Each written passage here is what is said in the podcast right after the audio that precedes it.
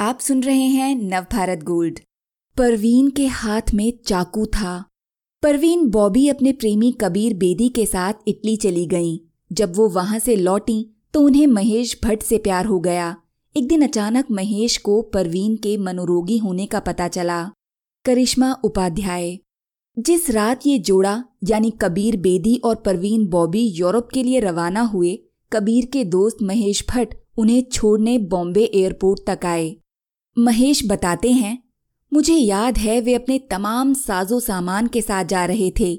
उनकी देर रात की फ़्लाइट थी, परवीन वहाँ मौजूद थीं। दोनों ने यूरोप के मौसम के हिसाब से कपड़े पहन रखे थे। परवीन के चेहरे पर उदासी थी, जैसे डार से बिछुड़ रही हो, लेकिन वो कबीर की गर्लफ्रेंड थी और वे एक दूसरे से प्यार करते थे। कबीर तब इटली में एक बड़े स्टार की हैसियत पा चुका था, उनका एक सुनहरा भविष्य था। इसलिए वो उसके साथ गई।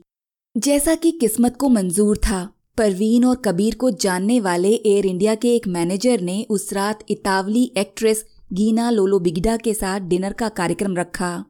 डिनर एक शानदार रोमन रेस्टोरेंट में इन चारों के बीच एक बेहद निजी आयोजन था। ये रात यादगार होने वाली थी, हुई भी, लेकिन गलत वजहों से। डिनर के दौरान हाल ही में सिंगल हुई गीना की नज़र कबीर बेदी पर टिकी रही। पूरी शाम परवीन को अनदेखा कर उन्होंने कबीर पर डोरे डाले। उस शाम को याद करते हुए कबीर कहते हैं, डिनर खत्म होने से एन पहले गीना परवीन से मुखातिब हुई और कहा, और तुम माई डियर, तुम क्या कर रही हो? स्टार का पीछा? परवीन कोई मामूली इंसान नहीं थी, वो तेज तर्रार थी और उनमें विट कूट कूट कर भरा था। परवीन ने तपाक से जवाब दिया, नहीं माई डियर मैं अपने प्रेमी के साथ हूँ, क्योंकि मेरे पास मेरा प्रेमी है। इससे पहले कि गीना कोई जवाब दे पाती, परवीन ने कबीर से कहा, चलो डांस करें।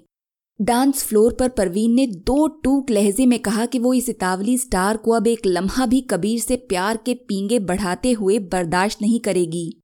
कबीर उस रात को याद करते हुए कहते हैं, मुझे समझ में नहीं आ रहा था कि क्या करूँ। गीना इंटरनेशनल सिनेमा में एक बड़ा नाम लेकिन परवीन उस जगह से फ़ौरन जाना चाहती थी। उसने मुझसे कहा, मैं जा रही हूँ। बाकी तुम पर है। तुम रुकना चाहो तो रुको, या चलना है तो चलो। मैंने उससे कहा कि वो मुझे बहुत मुश्किल हालात में डाल रही है, लेकिन उसने कहा, ये तुम्हारी जाती दिक्कत है। मैं जा रही हूँ। मुझे ये औरत सख्त नापसंद है। परवीन गलत नहीं थी। गीना ने उसे अपमानित किया था। उसे नीचा दिखाया था। जब परवीन और कबीर गाना खत्म होने के बाद डिनर टेबल की तरफ़ लौटे तो कबीर ने गीना से कहा, मुझे अफसोस है, लेकिन हमें इसी वक्त जाना होगा। जब परवीन लंदन से लौटकर अपना फिल्मी करियर फिर से संवारने में जुटी तो पुराने दोस्तों और पहचान वालों से भी राबता कायम करना शुरू कर दिया। महेश भट्ट इनमें से एक थे। उन्होंने महेश भट्ट को अपने कालूमल एस्टेट वाले घर पर बुलाया। ये आमंत्रण परवीन बॉबी के शब्दों में ज़िंदगी से कदम ताल के लिए था। महेश याद करते हैं बीस एक बरस की उम्र में मेरी शादी हो चुकी थी, लेकिन मैं अपने करियर में जूझ रहा था। मेरी फ़िल्में नहीं चल रही थीं। माहिम से जूहू आवाजाही करने में काफ़ी खर्चा होता था। इसके बावजूद कुछ ऐसा था जिसकी वजह से महेश परवीन के पास खींचे चले आते थे। एक खास शाम जब परवीन को महेश एक नई रोशनी में दिखी, वो उस शाम को यूँ दर्ज करते हैं। उसके चारों ओर निराशा छाई हुई थी। वो जिस जगह थी, वो जगह उसके वजूद में शामिल थी। ये उसका एकांत था। वो बला की खूबसूरत, लेकिन बेहद अकेली थी। इससे पहले महेश की परवीन से जब आखिरी मुलाकात हुई थी, तब वो कबीर बेदी के साथ रह रही थी। जिसने भी कबीर और परवीन को एक कपल के तौर पर जाना वे इस बात को भी जानने के लिए बेकरार रहते थे कि इनके रिश्ते में खटास आई क्यों कर। महेश ने इसके बारे में किसी खोजबीन से परहेज किए रखा। महेश का परवीन के घर आना एक इत्तेफाक था। वे एक दूसरे के परिचित भर थे, जो अब पहली बार बगैर किसी बाधा के साथ वक्त बिता रहे थे। हर बातचीत के साथ वे करीब आने लगे। उन्होंने अपने बीच कई समानताएँ पाई, एक दूसरे को किस्से सुनाए और राज की बातें साझा की। उनके हिस्से की शामें डूबते सूरज की आग से रोशन होने लगीं। इन्हीं शामों में से एक शाम परवीन ने फरीदा खानम की आवाज़ में गाई गज़ल, आज जाने की जिद ना करो रिकॉर्ड पर बजाई। गज़ल इन दोनों की बातचीत के पर्दे में बार बार बजती रही और तभी महेश को मूड में बदलाव महसूस हुआ। महेश कहते हैं, उस शाम की शुरुआत दो दोस्तों की मुलाकात से हुई थी। लेकिन बातचीत गहरी होती गई और हमें बीच की खामोशी रास आने लगी। हमारे बीच आकर्षण साफ़ महसूस किया जा सकता था। उस वक्त दिमाग के किसी कोने में महेश भट्ट खुद को ये याद दिला रहे थे कि घर में उनकी एक पत्नी और बेटी इंतज़ार कर रही है।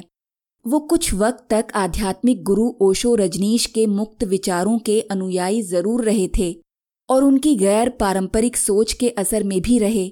लेकिन उन्हें लगा कि जिन मूल्यों के बीच उनकी परवरिश हुई थी, उसकी जकड़न से एक झटके में छुटकारा पाना आसान नहीं था। महेश स्वीकार करते हैं। मुमकिन है मैंने मुक्त प्रेम के अफसाने को सबकी ज़ुबान पर ला दिया हो, लेकिन खुद नैतिकता की जकड़न से तब तक बाहर नहीं निकल पाया था। अपनी नैतिक उधेड़बुन का इम्तहान और बढ़ाए बगैर महेश परवीन के घर से जाने के लिए उठ खड़े हुए। परवीन भी उठी। लेकिन वो उन्हें दरवाजे तक छोड़ने नहीं आई।